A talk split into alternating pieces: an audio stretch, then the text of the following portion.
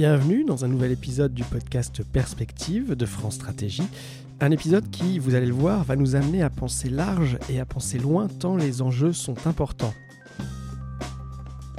La raison en est simple, nous traversons une triple crise, écologique, sociale et démocratique, et sur l'ensemble de ces plans, nous risquons de dépasser les limites de ce que nos sociétés et notre environnement peuvent supporter. Pour travailler au mieux sur ces sujets, pour prendre en compte à la fois les défis de durabilité, de transversalité et de légitimité de l'action publique, France Stratégie mobilise le concept de soutenabilité au pluriel. Un concept plus englobant que celui de développement durable pour penser largement et transversalement l'articulation des différents besoins du présent et de ceux des générations futures. En parallèle, il faut aussi articuler des dimensions qui pourraient de prime abord paraître éloignées, les enjeux environnementaux et climatiques, mais aussi et en même temps les défis sociaux, économiques, territoriaux, technologiques et démocratiques. Cette réflexion est au cœur du rapport intitulé Soutenabilité, orchestrer et planifier l'action publique.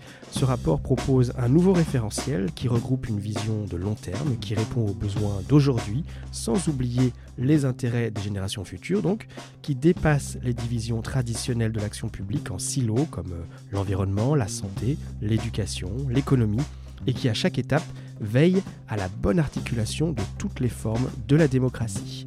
Une approche qui soit donc durable, systémique et légitime. Alors c'est un grand chantier, nous allons aborder tout ça avec deux des co-auteurs du rapport, Julien Foss du département développement durable et numérique et Emmanuel Prouet du département travail, emploi et compétences. Bonjour à tous les deux. Bonjour. Bonjour.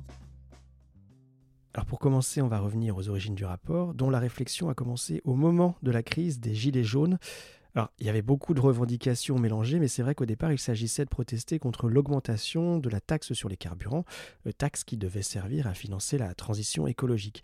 Vous appelez ça, Julien, un conflit de soutenabilité. C'est quoi au juste? Nous sommes confrontés à une série de défis qui se superposent, voire entrent en conflit entre eux. D'abord, il y a la question de la préservation de l'habitabilité de la planète, qui implique de lutter contre le changement climatique, de préserver la biodiversité, et cette question va imposer son rythme et ses exigences à l'ensemble de l'action publique. Et ensuite, euh, la lutte contre les inégalités sociales qui va devoir se mener sur le temps d'au moins une génération, alors même que les effets du changement climatique et les politiques d'atténuation du changement climatique pourraient les renforcer. Et ensuite, tous les bouleversements démographiques liés au vieillissement de la population qui pèsent sur la soutenabilité de notre modèle social. Et puis, on a enfin des tensions, voire des crises géopolitiques internationales qui vont accentuer ces phénomènes. Et on le voit très clairement avec la situation ukrainienne.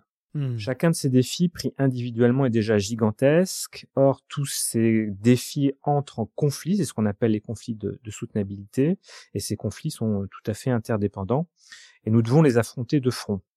On sait que les coûts de l'inaction ne feront que croître, mais euh, pour autant nous réagissons assez lentement et trop peu, et cette inertie tient à ce que la mobilisation des leviers traditionnels des politiques publiques, en jouant sur euh, la dette, la croissance, les prélèvements obligatoires, paraît en fait assez impuissante à dénouer euh, ces fameux conflits de soutenabilité. On a deux grandes voies qui permettraient de sortir de cette impasse. La première, c'est celle du découplage de la croissance de l'exploitation des ressources, en misant sur l'innovation technologique, en misant sur l'innovation verte. Alors cette innovation peut être une voie de solution, mais sans doute pas la voie la plus la plus certaine. Tout d'abord parce que ces innovations vont devoir être mises en place au fil du temps, et ça va prendre du temps, alors que l'urgence climatique est là. Mmh. Et puis parce que cette innovation verte euh, implique de développer du numérique, donc de faire appel à des ressources plus importantes. Donc en fait, c'est l'autre option qui est le changement de modèle euh, de développement, le changement de modèle de progrès qui devra être privilégié. Et ça, ça doit s'accompagner d'une réflexion sur nos besoins collectifs, sur nos modes de vie, autour euh, des questions de sobriété, autour euh, des nouveaux modes de déplacement, d'habitat, de production, de consommation, pour rendre tous nos modes de vie et de consommation beaucoup plus soutenables. Mmh, en effet, c'est un sacré chantier. Euh, et donc votre diagnostic dans le rapport, Emmanuel Prouet, c'est que l'État n'est pas outillé pour résoudre tous ces conflits de soutenabilité. Alors pourquoi il n'est pas outillé? Qu'est-ce qui fait défaut? Euh, On a des organismes d'expertise qui sont trop nombreux, c'est ça? On a un manque de concertation ou de coordination entre eux. Est-ce qu'il y a un manque aussi de supervision? En fait, euh, il y a beaucoup d'outils qui existent. Euh, le problème, c'est que euh, ils ne sont soit pas suffisamment mobilisés, utilisés, soit pas de la même de la, bonne façon, et que ça permet pas effectivement de, mener des politiques publiques en prenant en compte les, les, enjeux de long terme. Euh, ce qu'on a vu par exemple pendant la crise du Covid, c'est que l'État est capable de déployer très rapidement des moyens importants et des ressources importantes pour protéger les Français, mais euh, néanmoins, cette crise a aussi révélé euh, beaucoup de faiblesses dans l'action euh, publique. Et en particulier donc cette difficulté à prendre en compte des enjeux systémiques et de long terme. Parce que ça bouscule sa, façon de faire euh, et la façon euh, habituelle et classique de construire des politiques publiques. Aujourd'hui, ces politiques publiques, elles sont construites essentiellement sur des indicateurs budgétaires et comptables. Et on a finalement assez peu d'outils de programmation ou alors de programmation justement uniquement budgétaire et qui sont pas transversaux, qui sont politique par politique on manque euh, finalement d'outils de planification et de transversalité. Euh, si je prends un exemple, par exemple, d'un outil qui existe mais qui n'est pas euh, suffisamment efficient aujourd'hui, c'est la lutte contre le, dérèglement climatique. On a une stratégie claire, c'est la stratégie bas carbone, avec un objectif de long terme, avec des objectifs sectoriels, des étapes intermédiaires. Ça permet de réaliser un certain nombre de progrès, mais Néanmoins, et plusieurs rapports l'ont dit encore récemment, on est euh, loin de pouvoir atteindre ces objectifs avec cette mise en œuvre. Pourquoi? Parce qu'il n'y a pas assez de contrôle systémique en amont euh, sur la prise en compte de ces objectifs dans tous les pans de l'action publique, euh, que ce soit les politiques de réindustrialisation, de l'emploi, de la formation, du logement, etc. Et qu'ensuite, il n'y a pas assez de suivi de leur mise en œuvre et de leur effectivité. Donc on manque pas d'outils, on manque pas de plans, de stratégies, d'indicateurs, d'évaluation, etc. Mais on manque de cohérence et d'articulation entre ces plans, entre eux, et d'anticipation sur les moyens à mobiliser euh, pour atteindre les objectifs. Un autre exemple, si on parle d'élaboration de, des politiques publiques, ce sont euh, les études d'impact des projets de loi. Sur le papier, c'est un outil parfait. On est censé regarder toutes les conséquences, l'impact que va avoir ce projet de loi dans différents domaines.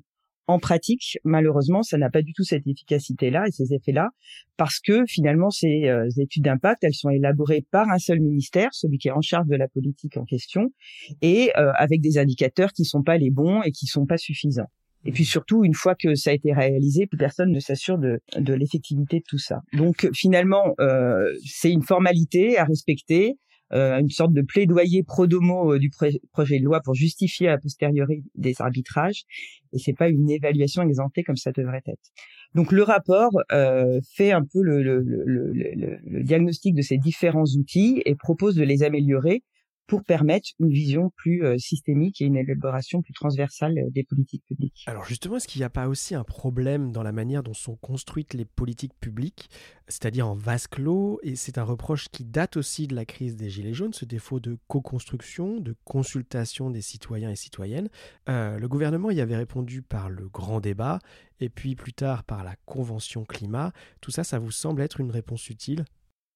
Alors effectivement, il y a un problème euh, de, je dirais, de légitimité des décisions euh, des, des, des, politiques et des politiques publiques. Il y a un, un, vrai problème démocratique. Mais bon, ça, on ne découvre pas. Hein, c'est, c'est, puis ça ne concerne pas que la France, c'est large. Mais euh, voilà, il y a plusieurs difficultés qui se conjuguent. La difficulté de la machinerie administrative, euh, la façon dont on élabore les politiques publiques, et le, problème de la légitimité de l'action publique euh, en elle-même, avec un sentiment d'impuissance du politique ressenti par les, les, citoyens, et le, le, sentiment que aujourd'hui les politiques publiques et les politiques ne sont pas capables de répondre et de prendre en charge ces conflits d'insoutenabilité dont on parlait. Euh, alors il y a plusieurs raisons à ça. Euh, bon, on en évoque dans le rapport, mais c'est pas forcément non plus euh, l'objectif de ce rapport d'en de, de, faire euh, un bilan exhaustif. Mais euh, ce qui nous intéresse, ce qu'on souligne, il y a deux points importants qui peuvent expliquer ça et sur lesquels il faut qu'on agisse dans ce cadre.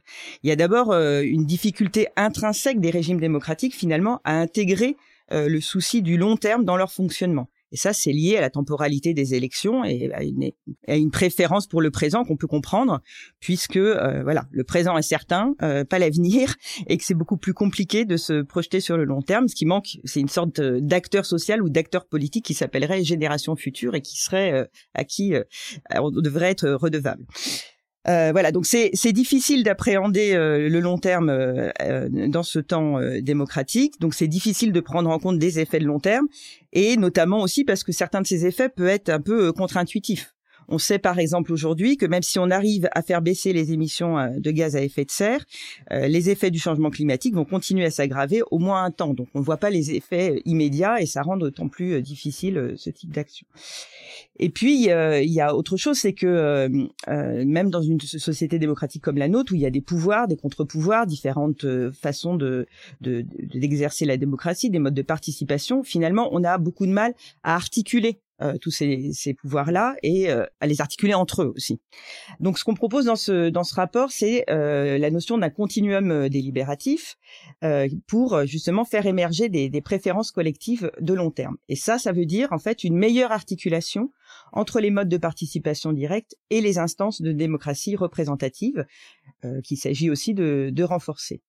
Donc, ce qu'on dit, c'est qu'il faut penser ensemble et de façon articulée le rôle, par exemple, d'une convention citoyenne et le rôle des parlementaires en faisant participer les, seconds à ce, type d'instance directement et pas en pensant les deux moments de façon euh, euh, scindée. Mais pour que ça, ça fonctionne, il y a plusieurs préalables et conditions à respecter. D'abord, il faut être très clair sur les objectifs et les débouchés de ces démarches participatives. Euh, à quoi ça va servir? Quelle est la marge de discussion? Euh, qu'est-ce qui est soumis effectivement au, débat ou qu'est-ce qui ne l'est pas parce que ça fait partie des impondérables. Et du coup, ça veut dire qu'il faut euh, réfléchir vraiment euh, au calendrier de ce type de, de, de, de démarche, de procédure, à son déroulement, pour que ce soit vraiment articulé entre la démarche participative et la décision politique. En clair, il faut que le débat arrive au bon moment, c'est-à-dire avant la décision et pas pendant, voire après la décision. Ce qu'on dit aussi dans le rapport, c'est que euh, il n'y a pas de Tina du climat, au sens où euh, Margaret Thatcher disait euh, il n'y a pas d'alternative au libéralisme. Il y a des objectifs qui sont incontournables parce que justement il y a la, question notamment des limites planétaires, donc ça il faut faire avec. Donc on sait où on, on, doit aller, mais il y a plusieurs chemins possibles et c'est ce qu'expliquait aussi Julien tout à l'heure. Donc c'est ces alternatives là qu'il faut présenter avec les moments où il y a des arbitrages à faire, des carrefours, des, des, choix à, prendre. Et pour ça, eh ben, il faut aussi euh, proposer des récits qui soient explicites aux citoyens pour euh, euh, rendre ces choix compréhensibles. Et du coup, on en revient à la question de l'outillage, Julien. Vous insistez beaucoup sur la capacité à anticiper, le besoin de planifier, poser les bons diagnostics pour le long terme. Qu'est-ce que ça suppose comme apprentissage pour les administrations, les ministères, en gros les décideurs des politiques publiques? Alors le rapport soutenabilité souligne euh, l'incapacité en fait des décideurs à croiser les enjeux euh, environnement, euh, société, économie, technologie, démocratie et surtout à sortir des approches monothématiques pour proposer une réponse coordonnée à tous ces grands défis. Et donc ça, ça implique de construire une culture commune des soutenabilités et surtout de mettre en œuvre cette culture dans les politiques publiques. Donc il suffit pas, bien évidemment, euh, d'avoir cette culture pour que ce soit intégré, mais ça constitue un préalable tout à fait indispensable. Alors en pratique, qu'est-ce qu'on entend euh, dans cette culture euh, des, des soutenabilités? Le premier point, c'est d'avoir des connaissances pluridisciplinaires autour des soutenabilités. C'est vraiment la base. Alors on a aujourd'hui un écosystème de recherche et d'innovation, on a un appareil de recherche scientifique qui est plutôt tourné sur des approches monothématiques. Et donc, il va falloir faire bouger les lignes pour croiser au mieux sciences humaines et sciences dures, pour explorer les interactions entre ces différents domaines. Hmm. Il y a notamment un, secteur euh, de, un secteur de la recherche qui euh, il apparaît indispensable de, modifier ou de faire évoluer, c'est euh, l'économie.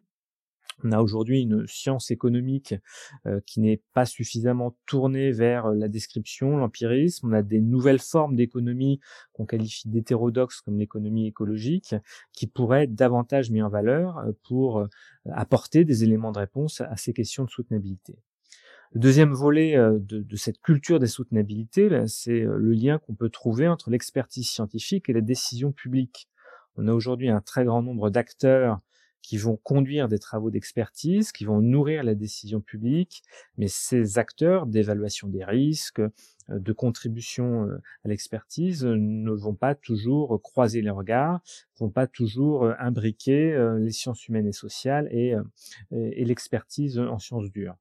L'autre difficulté qu'on a avec ces acteurs, c'est que le plus souvent, il n'y a pas de transparence ou il n'y a pas d'information des citoyens sur la manière dont leurs travaux sont intégrés à la décision publique. Et ça, ça nourrit en partie la défiance à l'égard de l'expertise. Puis enfin, le troisième point euh, concernant cette culture des soutenabilités qu'on appelle de nos dans le rapport, bah, c'est la formation tout au long de la vie des citoyens d'une part, et puis bien évidemment des acteurs publics. Alors du côté de l'éducation nationale, on se rend compte qu'il y a eu des, des, évolutions récentes avec une meilleure formation euh, des élèves au niveau des primaires sur les questions de climat. On l'a aussi au niveau du collège des programmes qui ont évolué.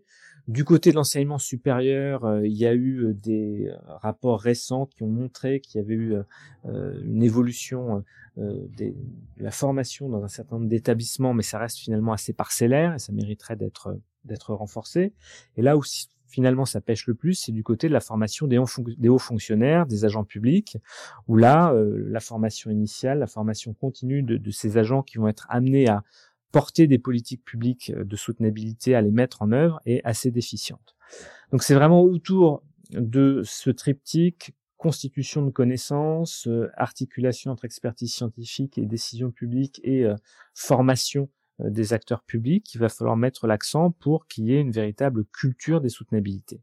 Alors ok, mais très concrètement, ça signifie quoi en termes institutionnels? Parce qu'en vous écoutant, est-ce qu'il faut revenir au plan? Est-ce qu'il faut désigner un acteur qui centraliserait tout? Qu'est-ce que vous proposez pour faire bouger les lignes et développer donc ce que vous appelez la culture des soutenabilités? Les défis de la transition supposent tout un tas d'efforts, notamment en termes d'investissement, qui devront être massifs, qui devront être beaucoup plus coordonnés et ordonnés qu'ils ne le sont aujourd'hui, et ordonnés notamment euh, au niveau international, européen, national et territorial. Et donc on voit bien qu'autour de tout cela, il y a la nécessité d'une forme effectivement renouvelée de planification, qui permettent de combiner tous ces aspects.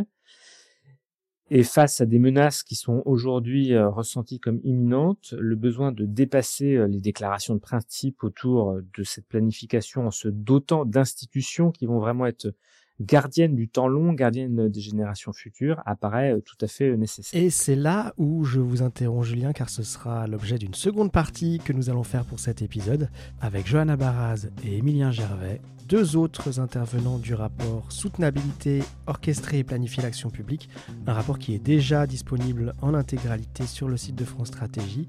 Merci Julien Fauss et Emmanuel Prouet pour cette première partie qui a exposé toute l'importance des enjeux qui nous attendent dans cette période. Pour ne pas rater le prochain épisode ainsi que tous les autres, abonnez-vous au podcast Perspective dans votre application de podcast. Et puis merci d'être toujours aussi nombreux et fidèles au rendez-vous. On vous dit à bientôt.